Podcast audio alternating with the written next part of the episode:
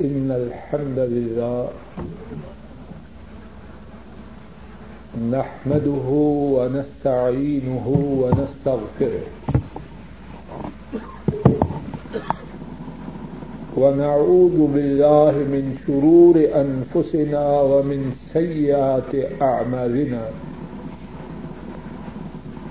من يهده الله فلا مضل له ومن يضلل فلا هادي له. وأشهد أن لا إله إلا الله وحده لا شريك له. وأشهد أن محمدا عبده ورسوله صلى الله عليه وسلم. أما بعد فإن خير الحديث كتاب الله وخير الحدي حدي محمد صلى الله عليه وسلم وشر الأمور محدثاتها وكل محدثة بدعة وكل بدعة ضلالة وكل ضلالة في النار. اللهم انفعنا بما علمتنا وعلمنا ما ينفعنا وزدنا علما. سبحانك لا علم لنا إلا ما علمتنا إنك أنت العليم الحكيم. رب اشرح لي صدري ويسر لي أمري. واحلل عقدة من لساني يفقه قولي. أعوذ بالله من الشيطان الرجيم.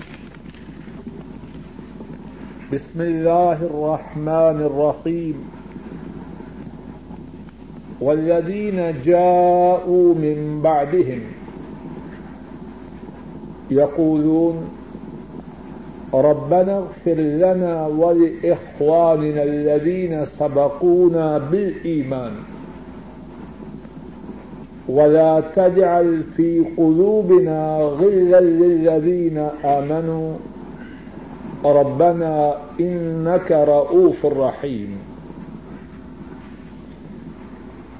اور وہ لوگ جو ان کے بعد آئے، کہتے ہیں، اے ہمارے رب، ہمیں معاف فرما دے اور ہمارے بھائیوں کو جو ایمان لانے میں ہم پر سبقت لے گئے اور ہمارے دلوں میں ان لوگوں کے متعلق جو ایمان لائے، میل کچیل نہ رکھنا۔ اے ہمارے رب، بے شک آپ شفقت فرمانے والے مہربان ہیں۔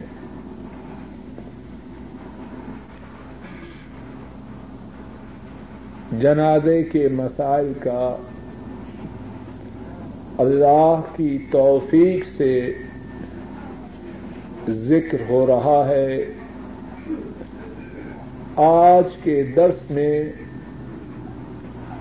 اللہ کی توفیق سے چند ایسی باتوں کا ذکر کرنا ہے جن سے مرنے والے کو مرنے کے بعد فائدہ ہے۔ اور یہ ایسا موضوع ہے، ہر انسان کو اس کی ضرورت ہے۔ سب نے مرنا ہے سب انسانوں نے مرنا ہے، کہنے والے نے بھی اور سننے والوں نے بھی۔ اور سب کو ضرورت ہے کہ ان کے مرنے کے بعد ان کی نیکیوں کا سلسلہ جاری رہے۔ سب اس بات کے محتاج ہیں کہ مرنے کے بعد اگر ان کے گناہ ہوں اور سب کے گناہ ہیں۔ کوئی ایسی صورت جاری رہے کہ گناہ معاف ہوتے رہے۔ سب اس موضوع کے سمجھنے اور سمجھنے کے بعد اس موضوع پر عمل کرنے کے محتاج ہیں۔ ایسا موضوع نہیں جو ہوائی ہو۔ میں اور آپ سب اس کے محتاج ہیں۔ اللہ مالک سے اس التجا کے ساتھ اس موضوع کی ابتدا کرتا ہوں کہ وہ بات کہنے کی توفیق عطا فرمائیں جو ٹھیک ہو۔ اور آپ کو وہ بات سننے، سمجھنے کی توفیق عطا فرمائے اور پھر کہنے والے اور سننے والوں کو اس کہی اور سنی ہوئی بات سے فیض یاب ہونے کی اللہ مالک توفیق عطا فرما مرنے کے بعد مرنے والے کو جو نفع دینے کی باتیں ہیں، بات کے سمجھانے کے لیے اللہ کی توفیق سے میں نے انہیں دو حصوں میں تقسیم کیا۔ ہے پہلا حصہ وہ ہے کہ مرنے سے پہلے، مرنے والے کو خود بندوبست کرنا ہے۔ بات کا پہلا حصہ یہ ہے کہ جو یہ چاہے کہ مرنے کے بعد اس کی نیکیاں جاری رہیں، اس کے اجر و ثواب میں اضافہ ہوتا رہے، اس کے گنا معاف ہوتے رہیں۔ بات کا پہلا حصہ یہ ہے کہ ایسا چاہنے والا اس بارے میں مرنے سے پہلے کیا کرے؟ اور بات کا دوسرا حصہ یہ ہے کہ مرنے کے بعد جو اپنے پسمانگان چھوڑ جائے، وہ اس کے لیے کیا کرے کہ اس کی نیکیوں میں اضافہ ہو اور گناہوں کی معافی ہو۔ بات کے پہلے حصے کو اللہ کی توفیق سے شروع کرتا ہوں۔ جن باتوں کا مرنے والے کو مرنے کے بعد فائدہ ہے اور اس فائدہ کے چاہنے والے کو خود مرنے سے پہلے اس کا بندوبست کرنا ہے، وہ اولاد کو نیک بنانا۔ ہے لوگوں، توجہ سے سنو اور یاد کرو۔ میری اور آپ کی جو اولاد ہے، رسول کریم صلی اللہ علیہ وسلم نے اسے ہماری کمائی قرار دیا ہے۔ حضرات ائمہ، ابو داؤد، الترمذی، النسائی، ابن ماجہ رحمہم اللہ تعالی بیان کرتے ہیں۔ عائشہ صدیقہ رضی اللہ تعالی عنہا اس حدیث کو روایت کرتی ہیں۔ آپ صلی اللہ علیہ وسلم نے فرمایا، ان اطیب ما اکل الرجل من قصبه وہ ان ولدہ من قصب سب سے پاک چیز جو آدمی کھائے وہ اس کی اپنی کمائی۔ اور اس کا بیٹا اس کی کمائی۔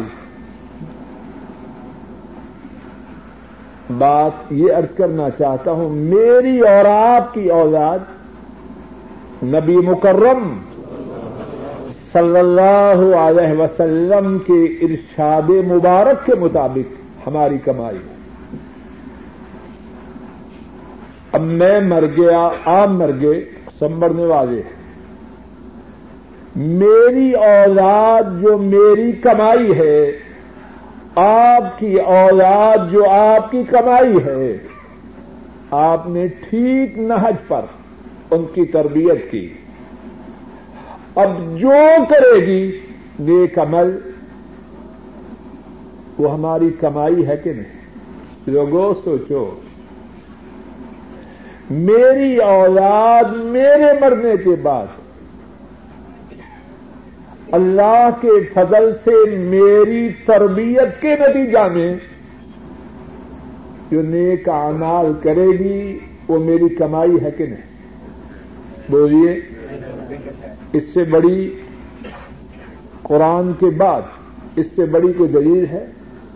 حدیث پاک میں اللہ کے نبی صلی اللہ علیہ وسلم فرما رہے اولاد کمائی ہے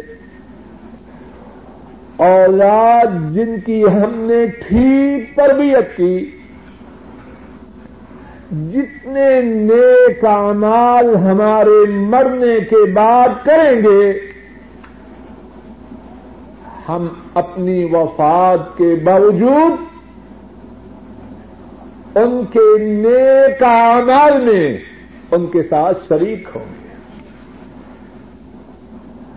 اور یہ شراکت بھی ایسی ہے کہ ہماری شراکت کی وجہ سے ہماری اولاد کے اجر و ثواب میں کمی واقع نہ ہوگی۔ بچے کو نمازی بنایا،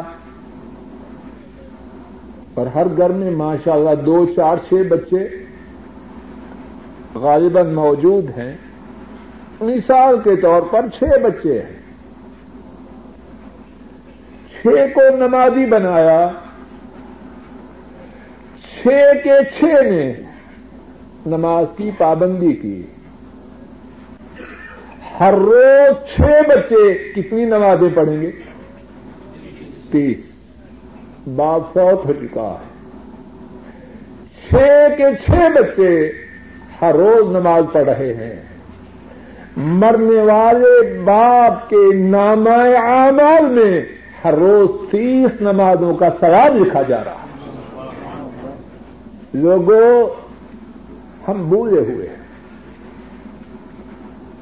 ہم سمجھتے ہم بڑے چاکر، بڑے ہوشیار، بڑے کلیور، اور پنجابی میں بڑے پھنے خواہ جو دین سے دور ہے، وہ بے وقوف ہے۔ وہ اپنی جان کا دشمن ہے۔ اور پھر اگر ہماری اولاد میں سے کسی کے تین چار بچے ہیں، بیٹے ہیں، ان کو جماعت کے ساتھ نماز کا پابند بنایا۔ مثال کے طور پر تین بیٹے ہیں۔ ان کی تربیت اس انداز سے کی کہ اذان ہو، مسجد کی طرف بھاگ جائیں۔ اب تینوں کے تینوں باپ مر چکا ہے۔ پانچوں نمازیں جماعت کے ساتھ ادا کر رہے ہیں۔ ایک نماز کے بدلے میں کتنی نمازوں کا ثواب؟ ستائیس۔ اور پانچ نمازوں کے بدلے میں ایک سو پینتیس۔ اب تین بیٹے ہیں۔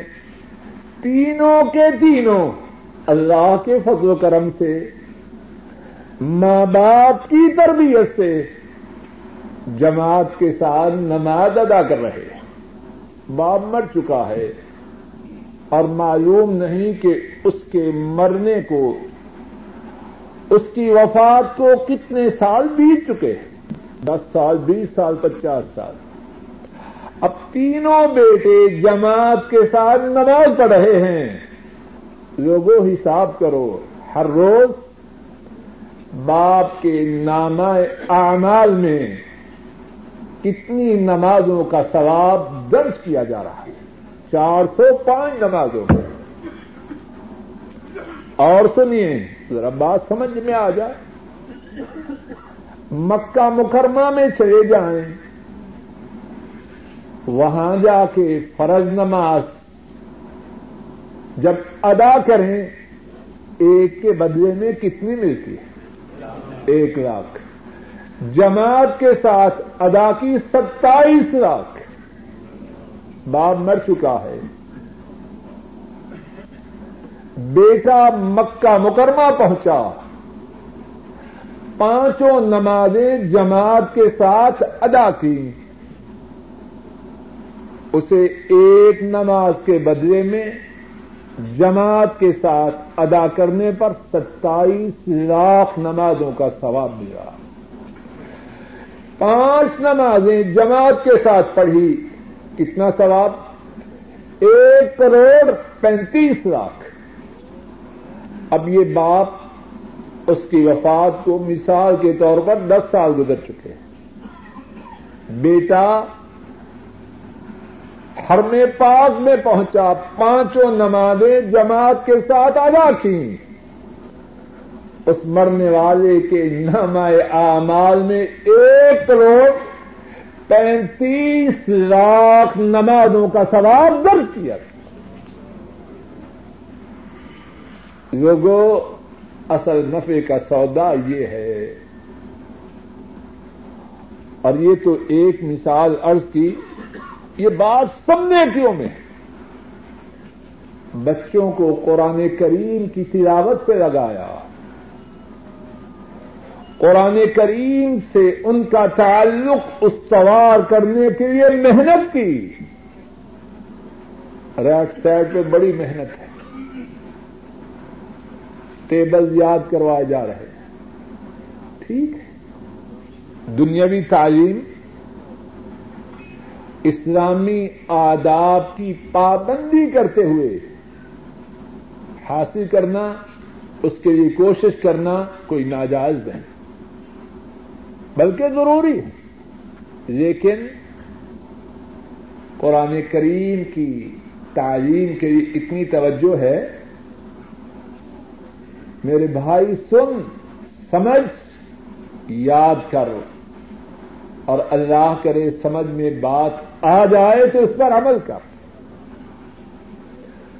قرآن کریم کے ایک حرف کے پڑھنے پر کتنی نے کیا دس نے کیا بیم ایک حرف ہے یا تین؟ ہے باپ مر چکا۔ ہے چار بچے ہیں، دس بچے ہیں، کتنے ہیں؟ جتنے ہیں، ان پر محنت کی کہ قرآن کریم سے ان کا تعلق قائم ہو جائے۔ اللہ نے اس کی محنت کو قبول فرمایا۔ بیٹے اور بیٹیاں، قرآن سے تعلق والے بن گئے۔ اب بیٹوں اور بیٹیوں نے قرآن کریم کی تلاوت کی۔ کسی نے پارا پڑھا، کسی نے آدھا پارا، کسی نے پاؤ پارا، کسی نے دو پارے۔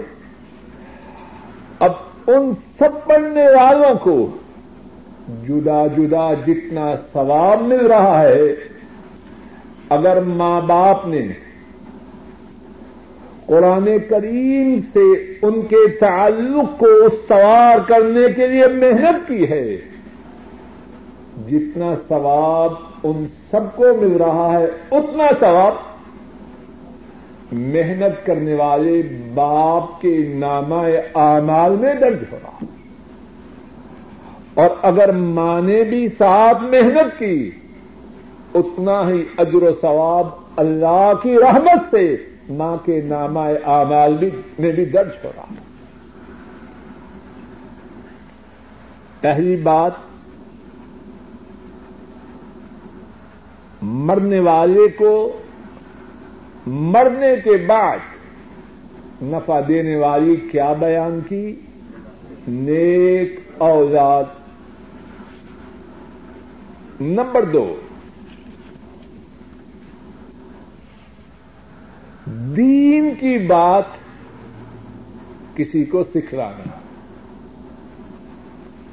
اللہ کے فضل و کرم سے پکی باتیں۔ دین کی بات کسی کو سکھلانا، جو چاہے کہ مرنے کے بعد اسے اجر و ثواب ملتا رہے، دین کی بات سیکھے اور آگے پہنچا دے۔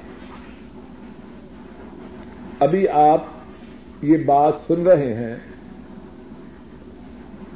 کہ اولاد نیک ہو، ماں باپ فوت ہو جائیں، اولاد کی نیکیوں میں ماں باپ شریک ہوتے ہیں۔ ابھی سنی بات آپ نے کہ نہیں؟ اب جا کے کسی کو بتلا دی، لوگوں، توجہ کرو۔ نیکیوں کمانے کے، نیکیوں کے کمانے کے مواقع بہت زیادہ ہیں۔ لیکن ہم میں سے بہت سے ساتھی بدبخت توجہ ہی نہیں۔ یہ بات سنی اپنے گھروں میں جا کے بتلا دی۔ اپنے دوستوں کو بتلا دی۔ ایک بندے کی سمجھ میں بات آ گئی۔ اس نے اپنی اولاد کو نیک بنانے کی کوشش کی۔ اب جتنا ثواب اسے اپنی اولاد کو نیک بنانے کا ملے گا اتنا ثواب اس بندے کو اللہ کے فضل و کرم سے ملے گا جس نے اسے یہ بات سمجھائی کہ اگر اولاد کو نیک بناؤ گے، مرنے کے بعد تجھے فائدہ ہوگا۔ رسول کریم صلی اللہ علیہ وسلم نے فرمایا، امام مسلم رحمہ اللہ روایت کرتے ہیں حضرت ابو مسعود الانصاری رضی اللہ تعالی عنہ۔ اس حدیث کے راوی ہیں۔ آپ صلی اللہ علیہ وسلم نے فرمایا، من دل على خیر فلاح مثل اجر فاعله جس نے خیر کی بات کی طرف رہنمائی کی، جتنا ثواب اس نیکی کے کرنے والے کے لیے ہے، اتنا ہی ثواب اس کے لیے ہے جس نے اسے نیکی کی بات بتلا ایک دوسری حدیث میں ہے، امام مسلم رحمہ اللہ روایت کرتے ہیں، حضرت ابو ہریرا رضی اللہ تعالی ان اس حدیث کو روایت کرتے ہیں۔ آپ صلی اللہ علیہ وسلم نے فرمایا، من دعا الى ہدا كان له من الاجر مثل اجور من تبعه لا ينقص ذلك من اجورهم شيئا ارشاد فرمایا، نبی کریم صلی اللہ علیہ وسلم نے جس نے ہدایت کی طرف کسی کو بلایا جتنا اجر و ثواب اس کے بتلانے پر، اس کے دعوت دینے پر عمل کرنے والوں کے لیے ہے، اتنا اجر و ثواب اس بتلانے والے کے لیے۔ اور فرمایا دعوت دینے والے کو اجر و ثواب کے ملنے کی وجہ سے عمل کرنے والوں کے اجر و ثواب میں کوئی کمی واقع نہ اللہ کے خدانوں میں کمی ہے۔ تو دوسری بات، خوب یاد کیجیے جو چاہے مرنے کے بعد نیکیوں کا سلسلہ جاری رہے وہ جب تک زندگی ہے، اپنی طاقت کے مطابق، قرآن و سنت کی ٹھیک ٹھیک بات لوگوں کو بتلاتا جائے۔ نمبر تین، اپنی زندگی میں صدقہ کر جائے۔ جب تک زندگی ہے، موت کی وادی میں داخل نہیں ہوا، تب تک اپنے مال سے اللہ کی راہ میں خرچ کرے اور وہاں خرچ کرے کہ فوت ہونے کے بعد بھی اس کے صدقہ کا فیض جاری رہے۔ رسول کریم صلی اللہ علیہ وسلم نے فرمایا، امام مسلم راہ اللہ روایت کرتے ہیں، حضرت ابو ہریرا رضی اللہ تعالی عنہ وہ بیان کرتے ہیں۔ آپ صلی اللہ علیہ وسلم نے فرمایا، اذا مات الانسان، انقطع عنه عمله الا من ثلاثه الا من صدقه جاريه او علم ينتفع به او ولد صالح يدعو له. ارشاد فرمایا، رسول کریم صلی اللہ علیہ وسلم نے جب انسان مر جاتا ہے، اس کی نیکیوں کا سلسلہ منقطع ہو جاتا ہے۔ نیکیوں کا اکاؤنٹ کلوز ہو جاتا ہے۔ فرمایا، مگر تین صورتوں میں نیکیوں کا سلسلہ جاری رہتا کون کون سی ہیں تین صورتیں؟ نمبر ایک، من صداقت جاریہ، صدقہ جاریہ۔ اپنی زندگی میں کسی ایسی مد میں کسی ایسی جگہ اپنے مال سے کچھ خرچ کر گیا کہ اس کے مرنے کے بعد لوگوں کو اس کا فیض حاصل ہوتا رہتا وہ مر چکا ہے تو ٹھیک ہے۔ جب تک لوگ اس کے صدقہ جاریہ سے فیض یاب ہوتے رہے اسے ثواب ملتا ہے۔ دوسری بات، فرمایا ایسا علم سکھلا جائے جس سے نفع ہو۔ اور ہم نے ابھی جو دوسرا نمبر بیان کیا وہ کیا تھا؟ وہ یہ دوسروں کو دین کی بات سکھا دے۔ اس کا ذکر اس حدیث سے پاس۔ اور تیسری بات، فرمایا نیک بچہ چھوڑ جائے جو اس کے لیے دعا کرے۔ تو تیسری بات نیک بچہ اور دعا کا ذکر ابھی انشاءاللہ اللہ بعد میں گفتگو کے دوسرے حصے میں قدر تفصیل سے آئے۔ گا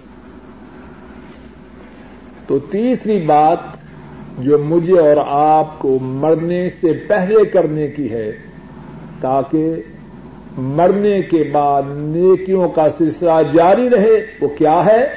سب بولے صدقہ جاریہ۔ کا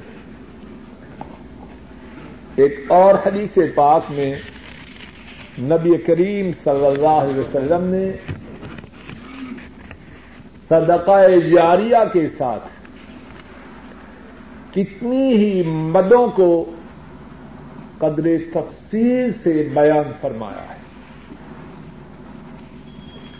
امام ابن ماجہ راہ محلہ روایت کرتے ہیں، حضرت ابو ہو رہے رضی اللہ تعالی عنہ اس حدیث کے راوی ہیں۔ آپ صلی اللہ علیہ وسلم نے فرمایا، ان مما يلحق المؤمن من عمله وحسناته بعد موته علما علمه ونشره وولدا صالحا تركه ومصحفا ورثه او مسجدا بناه. او بيتا لابن سبيل بناه. او نهرا اجراه او صدقه اخرجها من ماله في صحته وحياته يلحقه من بعد موته.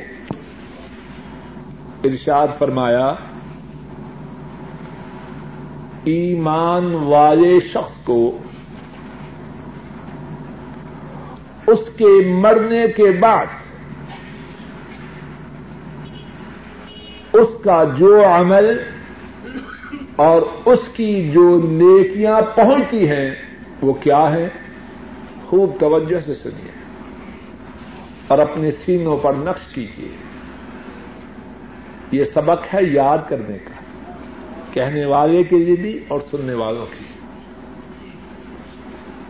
مومن کو، مومن کے لیے کون سی باتیں ہیں، کون سی نیکیاں ہیں جو اس کو اس کے مرنے کے بعد پہنچتی ہیں، کیا کیا ہے اور اس سے زیادہ پکی بات کسی انسان کی ہو سکتی ہے۔ پکی باتیں ہیں اللہ کے فضل و کرم سے۔ فرما علم علمہ و نشرہ دین کا علم. اس کو سکھلایا اور پھیلایا. ابھی آپ سن رہے ہیں دین کی بات. اگر چاہیں کہ مرنے کے بعد فائدہ ہو کیا کریں جو ملے اس کو جا کے سمجھا دیں نہ لڑائی ہے، نہ جھگڑا ہے۔ اور نہ اس میں کوئی مشکل کوئی مشکل ہے۔ بجائے ادھر ادھر کے بکواس کرنے کے، بے نظیر نے یوں کہا، نواز شریف نے یوں کہا، کلنٹن نے یوں کہا۔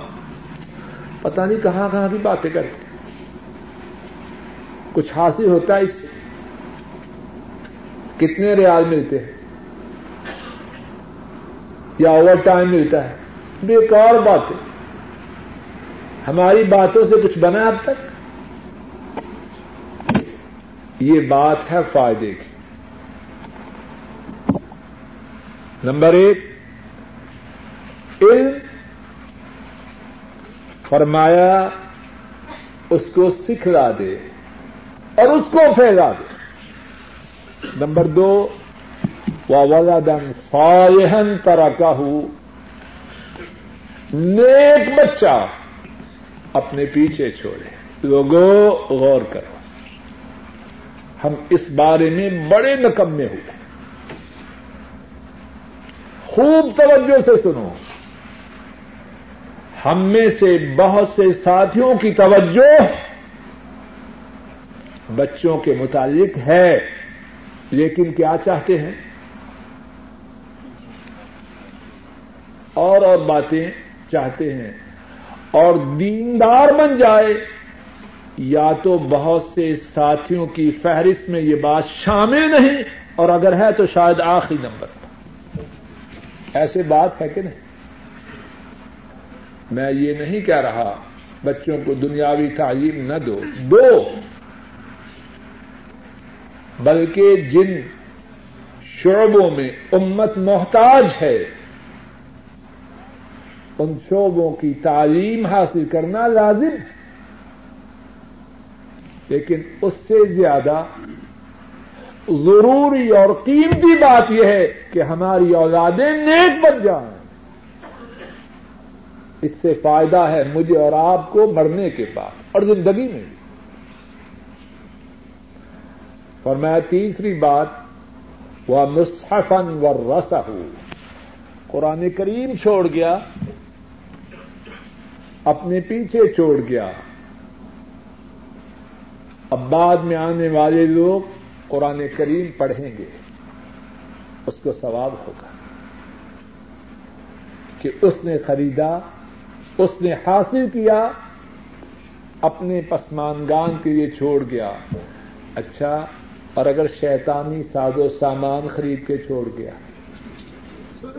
پھر بھی بڑا ثواب ہوگا۔ لوگوں اپنے گھروں میں وہ کچھ چھوڑو کہ جب مر جائیں، ہمارے لیے نیکیوں میں اضافے کا سبب ہے۔ اور اگر وہ چھوڑا، جس کے سننے، دیکھنے میں، جس کے استعمال میں گنا ہے، تو جب بھی بیٹے بیٹیاں بیگم صاحبہ وہ سنیں گی، دیکھیں گی۔ نیکیوں میں اضافہ ہو۔ سیدھی سیدھی بات۔ یہ بات سمجھنی مشکل ہے یا آسان؟ ہے جواب دو بھائی۔ وہ چھوڑے جس کے چھوڑنے سے کیا ہے؟ فائدہ۔ ہے نقصان والی چیز نہ چھوڑے۔ نمبر چار، او مسجد بنا ہو۔ اللہ اکبر۔ اللہ ہمارے نصیب میں فرمایا، مسجد بنا گیا۔ مر چکا ہے، مسجد بنا گیا۔ اللہ کے روبرو لوگ سیدا ریز ہو رہے سیدے وہ کر رہے ہیں اور وہ بھی ثواب پا رہے ہیں۔ اور یہ مسجد کے بنانے والا اللہ کے فضل و کرم سے ان کے ثواب میں شریک ہو رہا۔ اللہ ہمارے نصیب میں کر رہا نمبر پانچ و بئی تن ابن سبھی بنا ہو گھر بنا گیا مسافروں کے لیے۔ جیسے پہلے سرائے ہوتی تھی۔ نمبر چھ اور نہرن اجرا ہو کوئی نہر کھود دی لوگ پانی پیے۔ اب فوت ہو چکا ہے۔ انسان اللہ کی مخلوق اس سے فیضیاب ہو رہی ہے، اس کے نام اعمال میں اللہ کے فضل و کرم سے ثواب درج ہو رہا نمبر سات، او صداقتن اخرجہ من مالی فی صحتی ہی و حیات صحت مند ہے، زندہ ہے۔ اپنے مال سے صدقہ نکال دے، اس سے فائدہ ہے مرنے کے بعد۔ فرمایا الحق من بعد موت یہ جو باتیں ہیں، ان کا جو اجر و ثواب ہے، وہ ایمان والے کے نامہ اعمال میں اس کے مرنے کے بعد شامل کیا جاتا۔ یہ تھی وہ باتیں جو کہ مرنے والے کو مرنے سے پہلے کرنی چاہیے تاکہ جب مر جائے اس کی نیکیوں کا سلسلہ جاری رہے۔ جو باتیں عرض کی ہیں، ایک دفعہ پھر سن لیجیے نمبر ایک، اپنی زندگی میں اپنی اولاد کو نیک بنائے۔ نمبر دو، دین کی بات لوگوں کو سکھ رہا ہے۔ نمبر تین، ایسا صدقہ کر جائے کہ اس کا فیض اس کے مرنے کے بعد اللہ کی مخلوق کے لیے جاری رہے۔ اور اس کے ساتھ آخر میں جو حدیث پڑی آ حضرت صلی اللہ علیہ وسلم نے کچھ اور باتوں کا ذکر فرمایا اور ان میں سے ایک بات یہ تھی اور وہ پہلے گزر چکی ہے کہ علم سکھ لا جائے اور پھیلا جائے۔ اور دوسری بات یہ تھی، نیک اولاد چھوڑ جائے۔ تیسری بات یہ تھی، قرآن کریم اپنے پسمانگان کے لیے چھوڑ جائے۔ نمبر چار، مسجد بنا جائے۔ نمبر پانچ، مسافروں کے لیے سرائے بنا جائے۔ نمبر چھ، نہر جاری کرے۔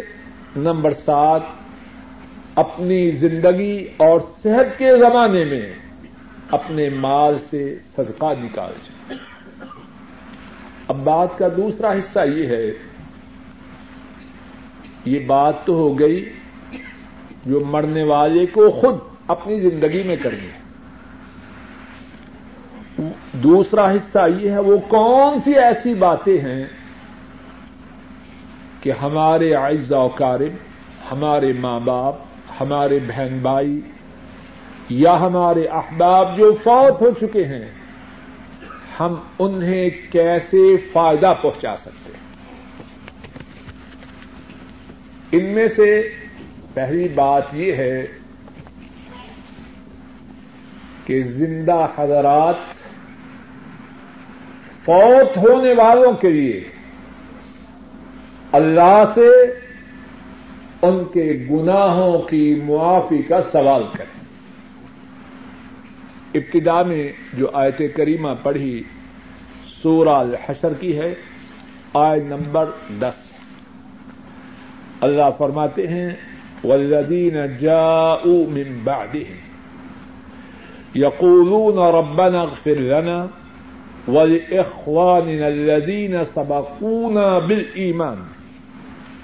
ولا تجعل في قلوبنا غلا للذين آمنوا.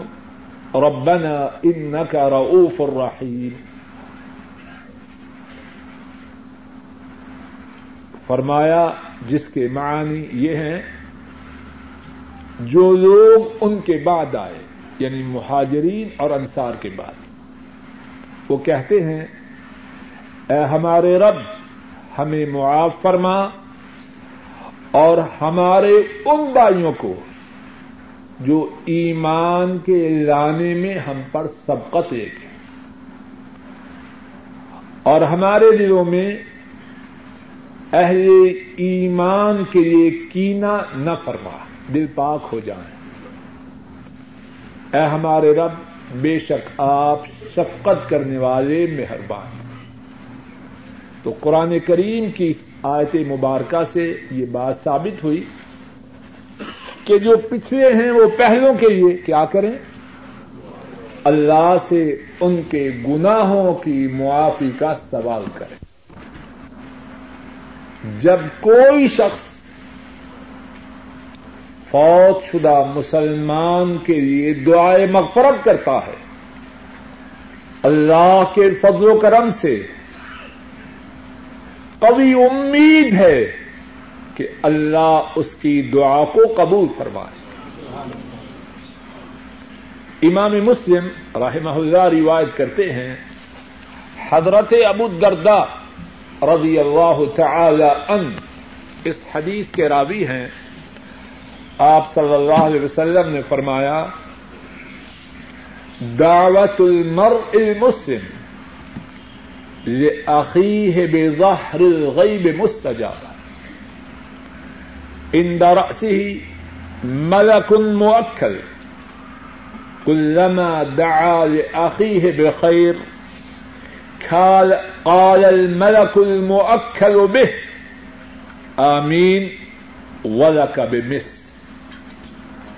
ارشاد فرمایا، رسول کریم صلی اللہ علیہ وسلم نے مسلمان کی مسلمان کی دعا اپنے غیر حاضر بھائی کے لیے۔ مسلمان کی دعا اپنے غیر موجود بھائی کے لیے قبول کی جاتی ہے۔ پکی بات ہے یا کچی؟ سب بولو۔ فرمایا جو اپنے غیر حاضر مسلمان بھائی کے لیے دعا کرتا ہے، اس کے سر کے پاس اللہ کی طرف سے ایک فرشتہ مقرر ہے۔ جب بھی وہ مسلمان اپنے بھائی کے لیے خیر کی دعا کرتا ہے، جو فرشتہ اس کے ساتھ مقرر ہے وہ اللہ سے فریاد کرتا ہے۔ آمین۔ ولا کب مس اے اللہ، اس مسلمان بندے کی اپنے غیر حاضر بائی کے متعلق دعا کو قبول فرما۔ اور جو دعا یہ اپنے بھائی کے لیے کر رہا ہے، میں وہی دعا تیرے اس بندے کے لیے کر رہا ہوں۔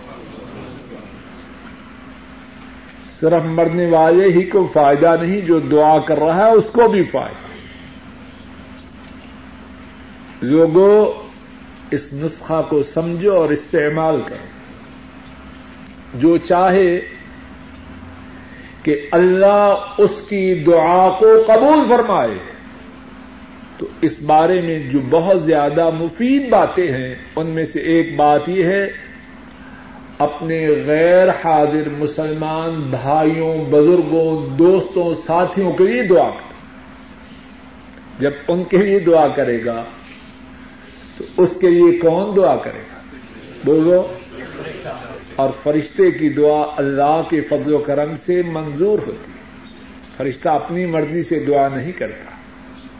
کس کی مرضی سے کرتا اور جب فرشتہ اللہ سے دعا کرے، اللہ کی مرضی سے، اس کی قبولیت میں کوئی شک ہو سکتا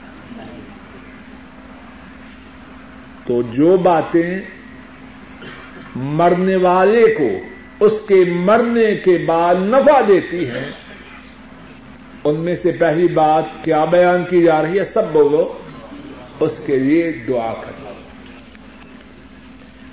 ایک اور حدیث پاک میں ہے۔ امام احمد رحمہ اللہ تعالی اس حدیث کو بیان کرتے ہیں۔ حضرت ابو ہریرا رضی اللہ تعالی ان اس حدیث کے راوی ہیں۔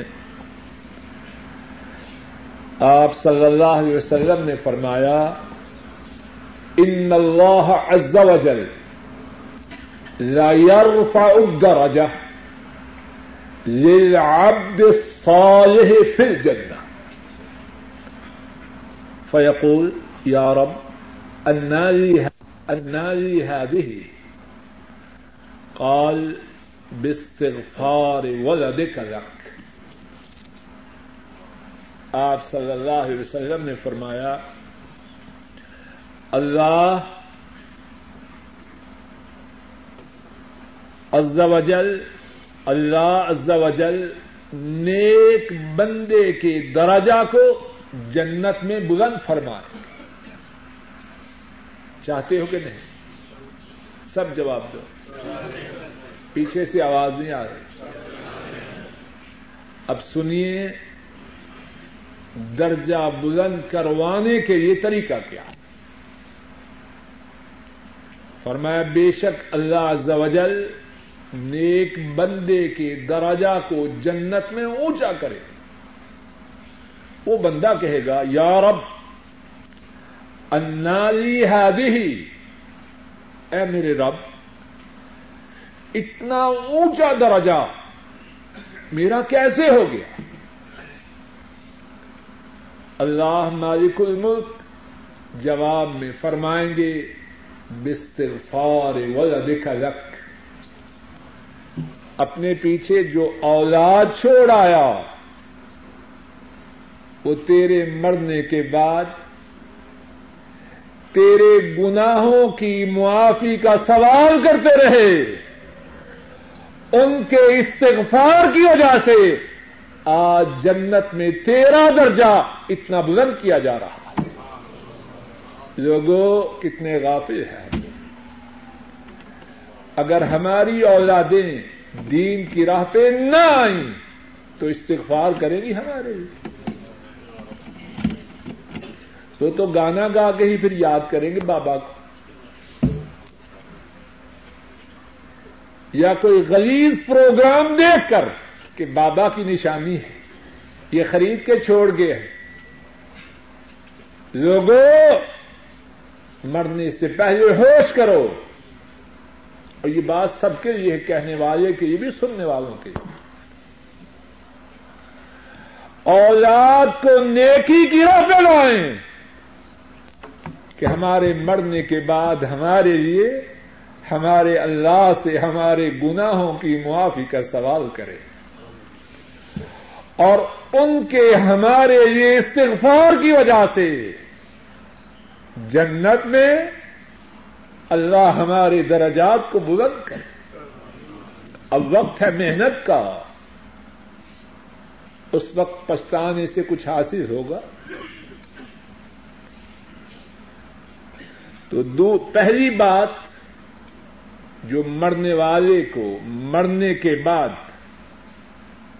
نفع پہنچاتی ہے، وہ پسمانگان کی دعا ہے۔ اور یہاں یہ بات سمجھے کیا اس دعا کے لیے کوئی وقت متعین ہے؟ بالکل نہیں۔ سنو اور یاد رکھو۔ جب اللہ کے فضل و کرم سے توفیق مل جائے، اپنے مردوں کے لیے دعا کر۔ گھر سے نکلے دفتر کے لیے۔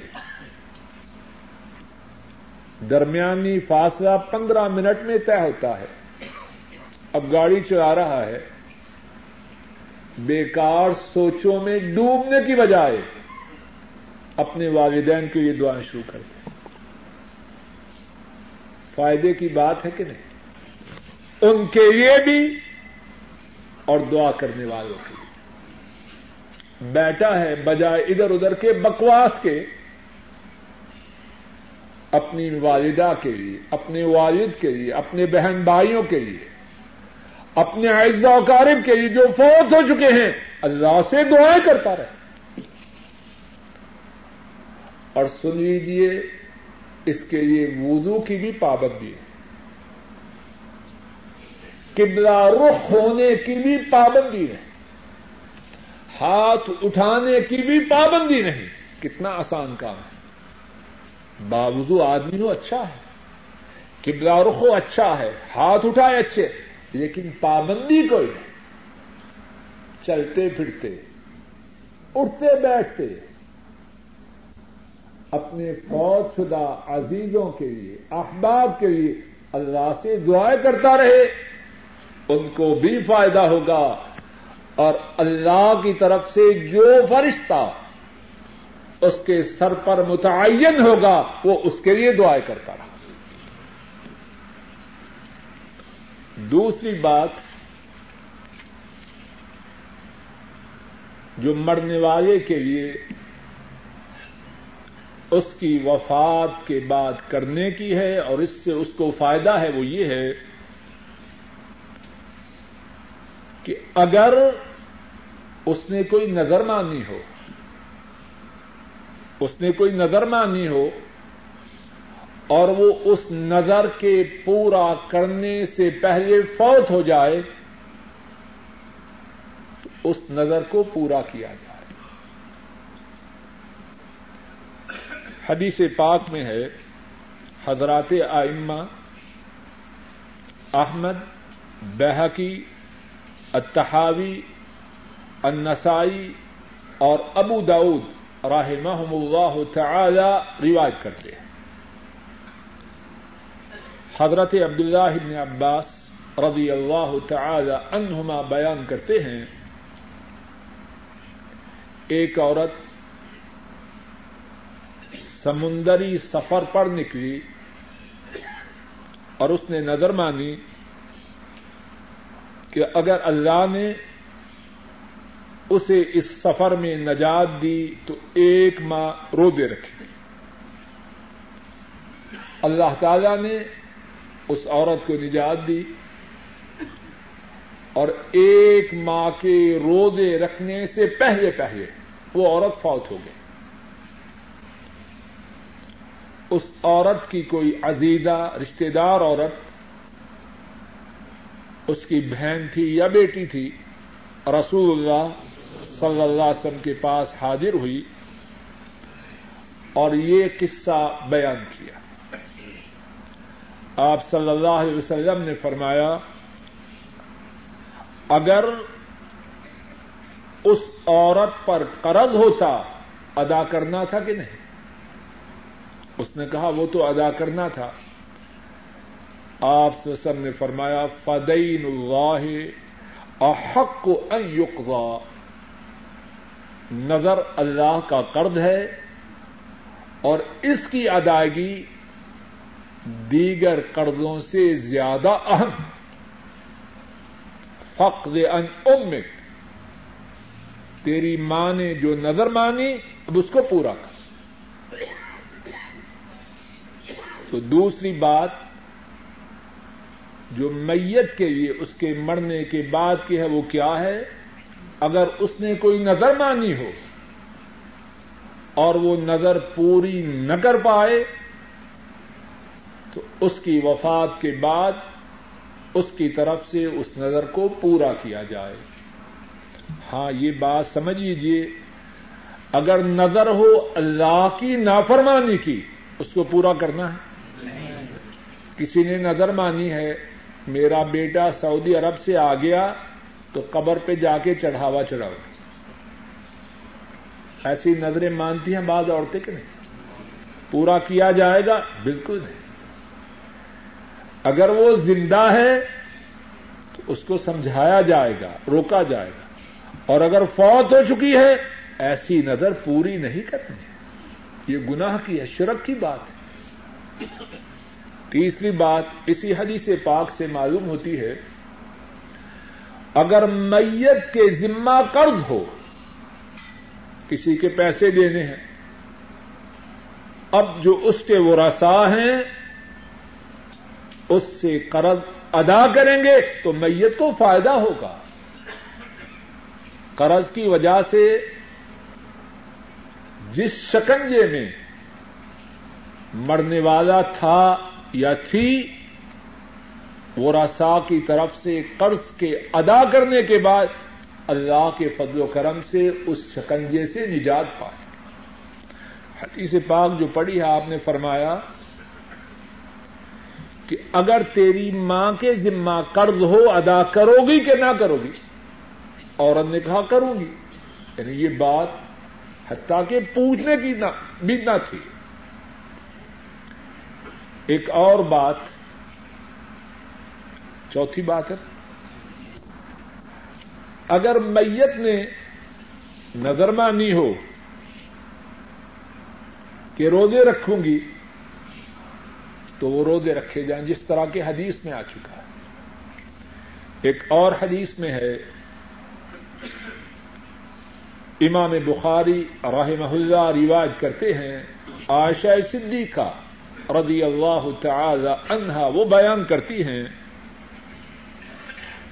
آپ صلی اللہ علیہ وسلم نے فرمایا مات وعليه صيام صام عنه وليه جو مر جائے اور اس کے ذمہ رودے ہوں، اس کا ولی ان رودوں کو رکھے۔ تو چوتھی بات جو مرنے والے کے مرنے کے بعد کرنے کی ہے، اگر اس پر رودے ہوں اور اس نے وہ رودے نہ رکھے ہوں، اس کے ورسا ان رودوں کو رکھے۔ ان رودوں کے رکھنے کے بارے میں علماء کی دو رائے ہیں۔ علماء فرماتے ہیں کہ رودوں کی دو قسمیں ہیں۔ ایک یہ ہے نظر کے رودے میرا یہ کام ہو جائے گا، اتنے رودے رکھوں گا۔ اس بارے میں تو سب کہتے ہیں کہ روزے رکھے جائیں۔ اور اگر نظر کے روزے نہیں، فرضی روزے رمضان کا مہینہ آیا۔ سفر کی وجہ سے، بیماری کی وجہ سے روزے نہ رکھ سکا، فوت ہو گیا۔ اب اس پر روزے تھے۔ اب کیا کیا جائے؟ علماء امت کی دو اس بارے میں مشہور رائے ایک رائے یہ ہے کہ اس کی طرف سے روزے رکھے جائیں۔ کیونکہ آپ صلی اللہ علیہ وسلم نے فرمایا، جو فوت ہو جائے، اس کے ذمہ روزے ہوں۔ تو اس کی طرف سے روزے رکھے جائیں۔ اور دوسری رائے یہ ہے کہ یہ حدیث ہے نظر کے روزوں کے بارے میں۔ اگر فردی روزے ہوں تو ہر روز جتنے روزے ہوں ان کے بدلہ میں آدھا سا اناج غریبوں میں تقسیم کر دیں۔ اور آدھا سا قریباً ڈیڑھ کلو۔ پانچویں بات جو مرنے والے کو اس کے مرنے کے بعد پسمانگان کی طرف سے اللہ کے فضل سے فائدہ پہنچاتی ہے، وہ یہ ہے کہ اس کی طرف سے صدقہ و خیرات کیا جائے۔ صحیح بخاری میں ہے، عبداللہ ابن عباس رضی اللہ تعالی عنہما بیان کرتے ہیں، حضرت سعد بن عبادہ رضی اللہ تعالی عنہ، ان کی والدہ فوت ہو گئی۔ اور وہ اس وقت موجود نہ تھے۔ جب آئے تو رسول اللہ صلی اللہ علیہ وسلم کی خدمت میں عرض کیا، یا رسول اللہ صلی اللہ علیہ وسلم، ان امی توفیت وانا غائب عنها فهل ينفعها شيء ان تصدقت به عنها؟ اے اللہ کے رسول صلی اللہ علیہ وسلم، میں مسافر تھا، میری والدہ فوت ہو گئی۔ اگر میں کسی چیز کا والدہ کی طرف سے صدقہ کروں، تو کیا میری اماں کو اس سے کچھ فائدہ ہوگا؟ آپ صلی اللہ علیہ وسلم نے فرمایا، نعم ہاں اس سے ان کو فائدہ ہوگا۔ فرمایا ارض کی، انی انی اشہد ان حائتی المخراف صدقات علیہا۔ اگر ماں کی طرف سے اس کی وفات کر، اس، اگر ماں کی طرف سے اس کی وفات کے بعد اس کی طرف سے صدقہ کرنے سے اسے فائدہ ہوتا ہے۔ تو اے اللہ کے رسول صلی اللہ علیہ وسلم، میں آپ کو گواہ بنا کے کہتا ہوں کہ میرا جو پھلوں والا باغ ہے، میں اپنی ماں کی طرف سے صدقہ کرتا ہوں۔ تو پانچویں بات یہ ہے، میت کی طرف سے صدقہ کیا جائے۔ اس سے انشاءاللہ اللہ میت کو فائدہ ہوتا اور یہاں چھوٹی سی بات یہ ہے، صدقہ کی ایک صورت یہ ہے کہ دیگ پکاتے ہیں اور گھر گھر میں تھالی تھالی بیچتے ہیں۔ اب کھانے والے مالدار ہیں، یہ صدقہ نہیں۔ یا بازار سے بسکٹ خریدے اور محلے گلی کے بچوں میں تقسیم کر دیں یہ صدقہ کی صورت ہے۔ یا بڑے بڑے طاقتور لوگ آئے آ کے کھا کے چلے۔ یہ صدقہ کی صورتیں ہیں صدقہ غریبوں، مسکینوں، فقیروں، محتاجوں، ان کا حق۔ چھٹی بات جس سے میت کو فائدہ ہوتا ہے کہ اس کی طرف سے اگر اس نے حج نہیں کیا تھا اس کی طرف سے حج کیا جائے۔ ترمدی شریف میں ہے، بریدہ رضی اللہ تعالی ان وہ روایت کرتے ہیں، ایک عورت نبی کریم وسلم کی خدمت عالیہ میں حاضر ہوئی اور عرض کیا، ان امی ماتت ولم تحج، افا حج انہا میری والدہ فوت ہو چکی ہے اور اس نے حج نہیں کیا تھا، کیا میں اپنی اماں کی طرف سے حج کروں؟ آپ صلی اللہ علیہ وسلم نے فرمایا، نعم، حجی انہا ہاں اپنی والدہ کی طرف سے حج کرو۔ چھ باتیں اللہ کی توفیق سے وہ بیان کی ہیں کہ ان کے ساتھ مرنے والے کو مرنے کے بعد ثواب اور فائدہ ہوتا ہے۔ اور وہ چھ باتیں یہ ہیں۔ نمبر ایک، اس کے لیے، اس کے مرنے کے بعد دعا کرنا۔ نمبر دو، اس کی نظر کو پورا کرنا۔ نمبر تین، اگر اس کے ذمہ قرض ہو، اس کو ادا کرنا۔ نمبر چار، اگر اس کے ذمہ رمضان کے رودے ہوں ان روزوں کا رکھنا یا ہر روزہ کے بدلا میں آدھا سا غریبوں کو دینا، نمبر پانچ، میت کی طرف سے صدقہ کرنا، نمبر چھ، میت کی طرف سے حج کرنا۔ اب لوگوں میں ان باتوں کے ساتھ ایک بات قرآن خانی کی ہے۔ میرے ناقص اور محدود علم کے مطابق یہ کسی صحیح حدیث سے ثابت ہے۔ قرآن خانی کرنا گھروں میں سپارہ سپارہ تقسیم کرتے ہیں کرتے ہیں۔ یا حفاظ کو جمع کرتے ہیں۔ کسی صحیح حدیث سے یہ بات ثابت ہے۔ اور اللہ کی توفیق سے جو باتیں بیان کی ہیں، پکی باتیں بیان کی اور یہ جو باتیں بیان کی ہیں میت کی طرف سے صدقہ کرنا، کیا اس کے لیے کوئی خاص دن متعین ہے؟ کوئی متعین تیسرے دن، ساتویں دن، دسویں دن، چالیسویں دن، کوئی ثابت نہیں۔ شریعت نے جس بات کا تعین نہیں کیا، ہمیں اختیار نہیں۔ کوئی جگہ کا تعین ہے، وہ بھی نہیں۔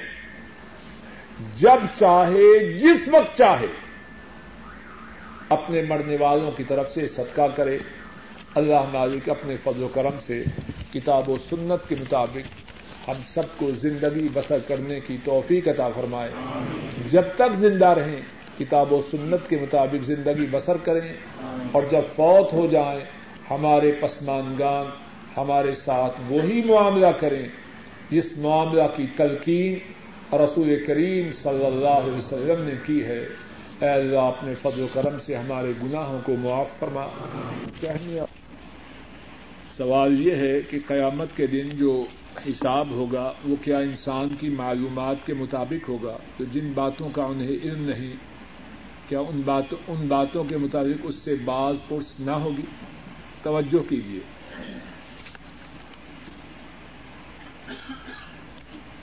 دین کا علم سیکھنا یہ بھی واجب ہے۔ ہر آدمی کی ذمہ داری ہے کہ دین کا علم سیکھے، کتنا سیکھے، جتنی اس کی طاقت ہے۔ اور جس کی اس کو ضرورت ہے۔ اب ایک آدمی درس میں اس لیے نہ آئے کہ جائیں گے، ڈاکٹر صاحب نئے مسئلے بتلائیں گے، مصیبت پڑ جائے گی۔ چلو گھر میں بیٹھے رہو۔ اس سے بات نہ بنے گی۔ یہ تو وہی بات ہے کہ کوئی آدمی شابان کی آخری تاریخوں میں اپنی کوٹھی میں داخل ہو گیا کہ رمضان کے روزے اس پر ہیں جو چاند دیکھے۔ نہ چاند دیکھوں گا، نہ مجھ پر روزے لازم ہوں گے۔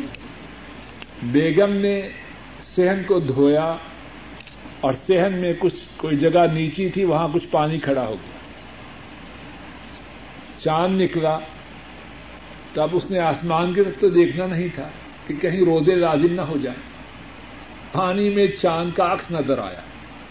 بس بگڑ گیا۔ کہنے لگا، بیگم، تم نے میرا بیڑا غر کر دیا ہے۔ میں نے چاند دیکھ لیا مجھ پہ روزے لازم ہو گئے؟ ایسی بات نہیں۔ دین کا علم سیکھنا اپنی طاقت کے مطابق، یہ بھی تو فرق ہے۔ اب دین کے علم کی نہر بہ رہی ہے اور بدبخت دور ہے اس نہر سے۔ تو اس سوال کا کیا جواب دے گا؟ جتنا علم سیکھ سکے، وہ لازمن سیکھے، اور پھر جتنا سیکھ پائے، اس کے مطابق عمل کرے۔ اب جو شخص جان بوجھ کے نہ سیکھے، اور کہے چونکہ میرا علم تھوڑا ہے، اس لیے حساب تھوڑا ہوگا، تو ڈر ہے کہ یہ ظالم مارا ہی جائے۔ یا وسیلہ دے کر دعا کرنی درست ہے یا غلط ہے؟ اور بعض لوگ کہتے ہیں کہ یا اللہ تیرے رسول کے صدقے دعا کرنی درست ہے یا غلط؟ توجہ کیجیے۔ یہ قرآن کریم ہے۔ یہ قرآن کریم ہے۔ سورہ الفاتحہ سے لے کر اناس تک اللہ رب العزت نے اس کتاب میں بہت سے انبیاء کی دعاؤں کا ذکر کیا ہے۔ حضرت آدم علیہ السلام اور ان کے ساتھ اما حوا کی دعا۔ حضرت نو علیہ السلام ان کی دعا۔ حضرت موسا علیہ السلام ان کی دعا۔ حضرت یونس، حضرت ایوب، حضرت زکریہ حضرت ابراہیم، حضرت عیسیٰ علیہ السلام، بہت سے انبیاء کی دعاؤں کا اللہ نے ذکر کیا ہے۔ قرآن کریم کے کسی پارے میں، کسی صورت میں، کسی صفحے میں، کسی آیت میں، کسی سطر میں، کسی ایسی دعا کا ذکر ہے کہ یا اللہ فلاں کے وسیلے سے ہماری دعا کو قبول فرما۔ قرآن کریم اللہ کے فضل و کرم سے سارے مسلمانوں کے گھروں میں۔ اور قرآن کریم کے اردو زبان میں تراجم بھی موجود ہے۔ اللہ نے ان انبیاء کی دعاؤں کو قبول کیا یا نہ کیا؟ ربنا ظلمنا انفسنا۔ فإن لم تغفر لنا وترحمنا لنكونن من الخاسرین حضرت آدم اور اما حوا کی دعا۔ اے ہمارے رب، ہم نے اپنی جانوں پہ ظلم کیا۔ اگر آپ نے معاف نہ کیا اور ہم پہ رحم نہ کیا، تو ہم خسارہ پانے والوں میں شامل ہو جائیں گے۔ اللہ نے معافی دی یا نہ دی؟ بولیے۔ کس کے واسطے سے دی حضرت موسا علیہ السلام نے اللہ سے دعا کی، رب انی لما انزلت الی من خیر فقیر۔ یا اللہ، آپ نے جو خیر نازل کی ہے، میں اس کا فقیر ہوں۔ جب وہاں گئے دوسری بستی میں، بکریوں کو پانی پلایا، درخت کے نیچے آئے۔ بھوک میں مبتلا تھے۔ اللہ سے مانگا، رب انی لما انزلت الی من خیر فقیر۔ اے اللہ، میں فقیر ہوں اور آپ نے جو خیر نادر کی ہے اس کا محتاج ہوں۔ اللہ نے دی یا نہ دی؟ کس کے واسطے سے؟ حضرت یونس علیہ السلام۔ فنادا فی الظلمات۔ اللہ الہ الا انت سبحانک انی کنت من الظالمین حضرت یونس نے تاریکیوں میں پکارا. رات کی تاریکی، سمندر کے پانی کی تاریخی مچھلی کے پیٹ کی تاریخی اللہ الہ الا انت اے اللہ آپ کے سوا کوئی معبود نہیں۔ کوئی حاجت روا، کوئی مشکل کشا، کوئی دستگیر، کوئی روز، کوئی نہیں۔ سبحانک، آپ پاک ہیں۔ انی کنت من الظالمین، میں ظالموں سے۔ اللہ نے ان کی فریاد کو سنا یا نہ سنا؟ پیچھے سے آواز نہیں آ رہی۔ کس کے واسطے سے؟ حضرت ایوب علیہ السلام، رب انی مسنی الضر فانت ارحم الراحمین۔ اے میرے رب، مجھے بیماری پہنچی ہے۔ اور آپ سب مہربانی کرنے والوں میں سے سب سے زیادہ مہربانی کرنے والے بیمار ہیں، شدید۔ فریاد کی کس کے واسطے سے؟ کوئی واسطہ نہیں۔ اللہ نے سنی یا نہ سنی؟ یہ واسطوں کی بات میڈ ان پاکستان ہے۔ کتاب و سنت سے اس کا کوئی تعلق نہیں۔ اگر واسطے سے دعا کرنا فائدے مند ہوتی، تو اللہ مالک قرآن کریم میں ضرور بتاتا حضرت ابراہیم علیہ السلام اللہ سے دعائیں کرتے ہیں۔ رب حبلی من الصالحین۔ اے اللہ بیٹا دے، نیکو کار۔ کس کے واسطے سے مانگی؟ یا کسی پیر سے مانگی یا قبر والے سے مانگی؟ غلط باتیں ہیں۔ اسلام کے منافی باتیں شرک ہے۔ اور اللہ نے قرآن پاک میں اپنے پیارے انبیاء کی باتیں بیکار تو بیان نہیں کی۔ قرآن کریم کس سے کہانی کی کتاب نہیں، ہدایت کے لیے۔ رہنمائی کے لیے۔ ان اللہ کے پیاروں نے اس طرح اللہ سے سوال کیا، تم بھی اسی طرح اللہ سے سوال کرو۔ جس اللہ نے ان کی سنی، وہ تمہاری بھی سنے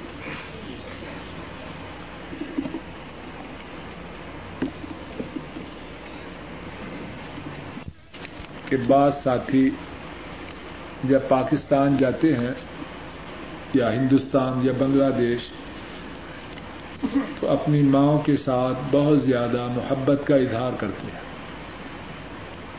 اور جب یہاں پہنچ جاتے ہیں، تو پھر اپنی ماں کو بھول جاتے ہیں۔ ماں کی طرف سے تقاضا ہوتا ہے، خرچہ بھیجو اور وہ بھولا ہوا ہے۔ اس کے متعلق مختصر بات یہ ہے کہ ایسا شخص بد نصیب ہے، بدبخت ہے، محروم اور اس کے لیے تباہی بربادی ہے دنیا میں بھی اور آخرت میں بھی۔ ہاں اگر اللہ چاہے تو جیسے چاہے ویسے کرے۔ اس کا عمل ایسا ہے کہ وہ اللہ کے غضب کو، اللہ کے عذاب کو دعوت دے رہا ہے دنیا میں بھی اور آخرت میں اور ایک اور بات اسی مناسبت سے سن لیجیے اللہ نے چاہا تو کسی وقت اس موضوع پر تفصیل سے گفتگو ہوگی۔ کچھ گنا ایسے ہیں کہ ان کی سزا دنیا میں ملنا ضروری نہیں۔ حتیٰ کہ شرک، اگر کوئی شخص شرک کرے، سب سے بڑا گناہ ہے۔ اور اس سے ساری نیکیاں برباد ہو جاتی ہیں۔ لیکن اس گناہ کی سزا دنیا میں ملنا ضروری ہے ماں باپ کی نافرمانی ایسا گناہ ہے جس کی سزا اللہ دنیا میں دیتے بہت سنگین گناہ ہے جو شخص بدبختی، بدقسمتی، محرومی کا بہت زیادہ خواہش مند ہو، وہ اپنے اپنی ماں اور باپ کے حقوق کو ضائع کرے، تو پھر دیکھے کتنی جلدی اپنی مراد کو پاتا ہے۔ حدیث میں صرف چمڑے کے موضوع پر مسا کا ذکر ہی نہیں بلکہ جرابوں پر بھی مسا کا ذکر موجود ہے۔ کہ عشاء کے کیا تین وطر پڑھنا لازم ہے یا ایک بھی پڑھ سکتے ہیں؟ جواب یہ ہے، ایک، تین، پانچ، سات، نو، گیارہ، جتنے چاہے وطر پڑے درست ہے۔ ایک بھی درست ہے، تین بھی، پانچ بھی، سات بھی، نو بھی، گیارہ بھی۔ پاک سسن نے اس کے حلال ہونے کی خبر دی۔ سور حرام ہے، خنزیر حرام ہے کہ اللہ نے اس کو حرام قرار دیا۔ تو اس سوال کے جواب میں کچھ تفصیل ہے۔ جو عورتیں بال کٹواتی ہیں، اس کی کئی ایک صورتیں ہیں۔ ایک صورت یہ ہے کہ عورت بالوں کے کٹوانے کا ایسا انداز اختیار کرے جو لڑکوں سے مشابہت رکھتا بوائے کٹ۔ یہ خالص حرام ہے۔ ایسی عورت لانتی ہے۔ اس پر لانت ہے اللہ کے نبی کی لانت ہے اللہ کی کہ اس عورت نے مردوں سے مشابہت کی۔ بالوں کے کٹوانے کی دوسری صورت یہ ہے کہ کسی فاجرہ، فاسقہ، عورت سے مشابہت، بعض عورتیں گندے پروگراموں میں گندی عورتوں کو دیکھتی ہیں، جس انداز سے انہوں نے بال بنائے ہوں، اسی انداز سے بال بنانے کی کوشش کرتی ہیں۔ ایسا کرنا بھی گناہ ہے۔ اور مسلمان عورت کو اس بات کی اجازت نہیں کہ کسی غیر مسلمہ کی یا کسی بے حیا عورت کی تقریر میں اپنے بالوں کا فیشن بنائے۔ اگر یہ دونوں صورتیں نہ ہوں تو پھر علماء کی دو رائے۔ اگر دونوں صورتیں نہ ہوں، نہ مردوں سے مشابہت ہو، نہ کسی غیر مسلمہ یا بے حیا عورت کی تقلید ہو، دونوں صورتیں نہ ہوں، تو علماء کی دو رائے ہیں۔ بعض فرماتے ہیں کہ درست ہے، بعض فرماتے ہیں کہ پھر بھی احتیاط کرے۔ واللہ عالم بالصواب۔ لا حول ولا قوة الا بالله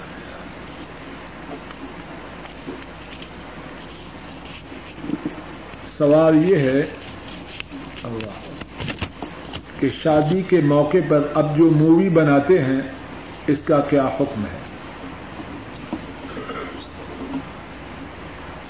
غیرت و شرم کا جنازہ نکلتا ہے۔ معلوم نہیں لوگوں کی غیرت کو کیا ہو گیا۔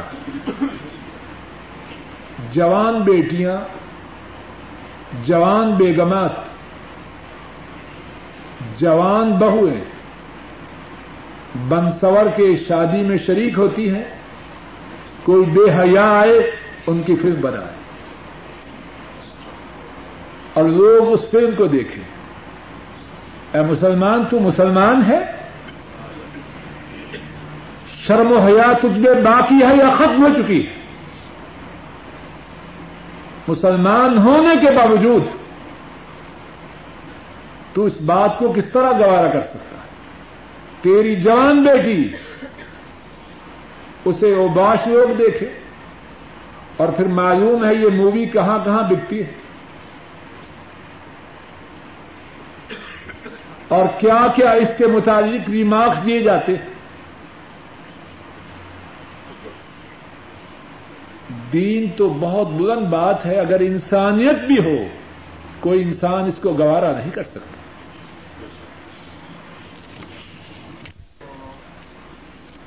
جس شادی کی ابتدا اس بے حیائی سے ہو، اس شادی میں سکھ اور چین آئے تو کیسے آئے؟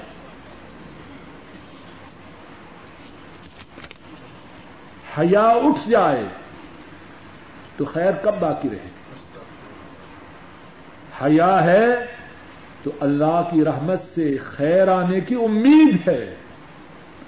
اور جب حیا اٹھ جائے تو پھر خیر باقی نہ رہے گی۔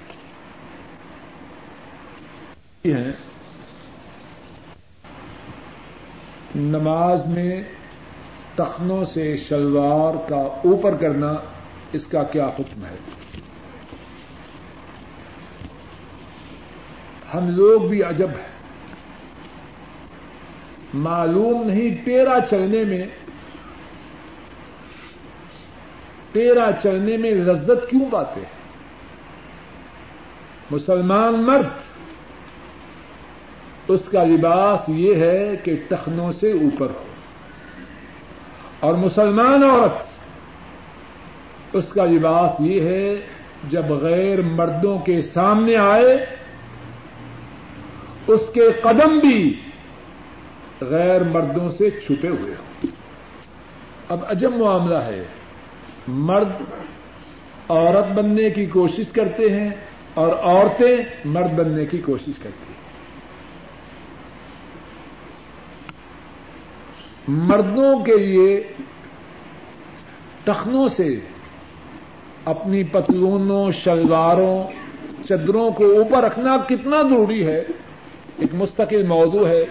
ایک واقعہ عرض کر کے بات کو ختم کرتا صحیح بخاری میں ہے عمر فاروق رضی اللہ تعالی عنہ، ان پہ حملہ کیا جاتا ہے، شدید زخمی ہے اور اس بات سے آگاہ ہو جاتے ہیں کہ اب بچنا نہیں، دنیا سے جا رہا اور ان کے ساتھیوں کو بھی خبر ہے کہ عمر فاروق رضی اللہ تعالی عنہ اب دنیا سے روانہ ہو رہے ہیں۔ اور صحیح بخاری میں کچی بات نہیں ایک جوان آتا ہے اور آ کے کہتا ہے اب شریا امیر المومنین اے امیر المومنین آپ کو بشارت ہو۔ اور پھر ان کے اچھے اچھے کارناموں کا ذکر کرتا ہے۔ عمر فاروق رضی اللہ تعالی عنہ فرماتے ہیں، ودت، ان ذلك كفاف لا لي ولا علي جوان کیا کیا رہے میری تو تمنا یہ ہے، برابر کا چھوٹ جاؤ۔ اللہ سے کچھ نہیں مانگتا۔ برابر کا چھوٹ جاؤں یہی میری امنگ، یہی میری آرزو ہے۔ جوان واپس پکڑتا ہے۔ عمر فاروق کے بستر مرگ پر ہے۔ موت کے بستر پر ہیں۔ اور اس دنیا سے روانگی میں تھوڑا سا وقت باقی ہے۔ کیا دیکھتے ہیں؟ اس جوان کی چدر تخنوں سے نیچے ہے۔ فرماتے ہیں، ردو علیہ الغلام، اس جوان کو واپس بلاؤ۔ جوان کو واپس بلایا جاتا ہے۔ فرماتے ہیں یبن اخی ارفا ادارک۔ ف ان اب کال سوبک و ات کال ربک اے میرے بتیجے اپنی چدر کو اوپر اٹھا۔ اس سے تیری چدر کی عمر میں اضافہ ہوگا۔ اور اس میں تیرے رب کا زیادہ تقوی ہے۔ چدر کے اوپر اٹھانے میں تے رب کا زیادہ تقوا ہے۔ ذرا غور کیجیے۔ جب موت کا وقت ہو، آسان ہے یا مشکل؟ اب کوئی بات کرے تو کہتے ہیں چھوڑو چھوٹی چھوٹی باتیں مسلمان جہاد کر رہے ہیں اور آپ چدر کی بات کر رہے ہیں۔ اے ظالم! تو عمر فاروق سے زیادہ اسلام کو سمجھنے والا ہے۔ تو کہاں سے فقی اسلام آیا؟ عمر فاروق صحیح بخاری میں ہے اور پوری ذمہ داری سے کہہ رہا۔ این اس وقت جوان کی چدر ٹخنوں سے نیچے برداشت نہیں کرتے۔ اور پھر ایک اور بات پہ غور کیجیے چدر کے اٹھانے کے جو فوائد بیان کی اس میں فرمایا، اس میں تے رب کا تقوا زیادہ ہے اور بعض بدبخت ایسے بھی ہیں۔ جب یہ بات کی جائے تو کہتے ہیں جی تکوا چھاتی میں ہے تکوا سینے میں ہے چدر میں نہیں۔ بکواس کرتے ہیں کہ نہیں؟ اور بعض بے حیا پردے کے متعلق بات کی جائے تو کہتے ہیں جی اصل شرم جو ہے وہ دل کی ہے۔ اب عمر فاروق کیا کہہ رہے ہیں؟ وہ زیادہ سمجھدار ہیں یہ تو ہے اور اس بات کو ذرا سمجھ لیجیے تقوا کیا ہے؟ گزشتہ درس میں بات ہو چکی ہے۔ انسان کا سارا جسم اللہ کا تابے دار بن جائے۔ اگر تکوا سینے میں ہے تو اس کے آسار کہاں ہیں؟ اس کے آسار اندر بھی ہیں، باہر بھی ہیں۔ اور جس کے سینے میں تکوا ہو اور باہر تکوا کے آسار نہ ہو، تو اس کا تکوا مشکوک ہے۔ اور اس کو ذرا مثال سے سمجھیے۔ کوئی کہے کہ مجھے بخار ہے۔ کوئی نہیں، اپنا بچہ صبح کے وقت اٹھے، جاؤ بیٹا اسکول ابو، آج میں بہت بیمار ہوں۔ کیا تکلیف ہے بیٹا؟ بخار ہے۔ ابو پیار سے اس کے رخسار کو چھوئیں تو رخسار ایک دم ٹھنڈا۔ اب کیا کریں گے؟ ہاتھ سے گرم کریں گے۔ اب بخار اندر ہے یا باہر ہے؟ بخار اندر ہوتا ہے، لیکن اس کے آسار باہر ہوتے ہیں۔ تکوا اندر ہے لیکن اس کے آثار اندر بھی ہیں باہر بھی ہیں۔ اللہ تحریر کرتے ہیں کہ میری ایک نیک حاجت ہے سب ساتھیوں سے التماس ہیں دعا کریں کہ اللہ پاک میری اس نیک حاجت کو پورا کرے۔ مسلمان کا بہترین لباس شلوار کمیز ہے یا پینٹ بوشٹ ہے۔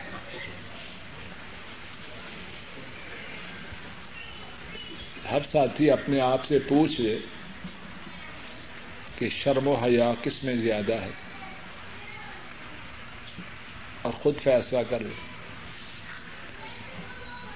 پھر ایک بات یہ ہے اور اس کی طرف خصوصی توجہ کریں کہ عام حضرات جو پینٹ پہنتے ہیں وہ سمجھتے ہیں کہ پینٹ پہننے کی یہ لازمی ہے کہ ٹخنوں سے نیچے ہو۔ گویا کے ٹخنوں سے نیچے ہونا پینٹ کے واجبات میں سے ہے۔ یہ بات حرام ہے۔ ٹخنوں سے نیچے ہو حرام ہے۔ اور اگر کوئی شلوار اس طرح پہنے تب شراب، شلوار کا اس طرح پہننا بھی حرام ہے۔ اس میں تو کوئی شک شک نہیں کہ شلوار قمیض، پینٹ شرٹ سے زیادہ زیادہ بہتر اور اچھا ہے اور اسلام سے زیادہ قریب ہے۔ سوال یہ ہے اچھا سوال ہے کہ گزشتہ درس میں چھ صحابہ کے متعلق بات بیان کی گئی کہ انہوں نے سب سے زیادہ نبی کریم سم کی احادیث بیان کی حضرت ابو حریرا عبد اللہ عمر، انس، عائشہ عبد اللہ عباس اور جابر رضی اللہ تعالی عنہم اجمعین سوال یہ ہے کہ حضرت ابو بک رضی اللہ تعالی عنہ، انہوں نے ان سب سے زیادہ وقت نبی قریب سسم کے ساتھ بسر کیا تو ان کی حادیث زیادہ کیوں نہیں؟ جواب یہ ہے،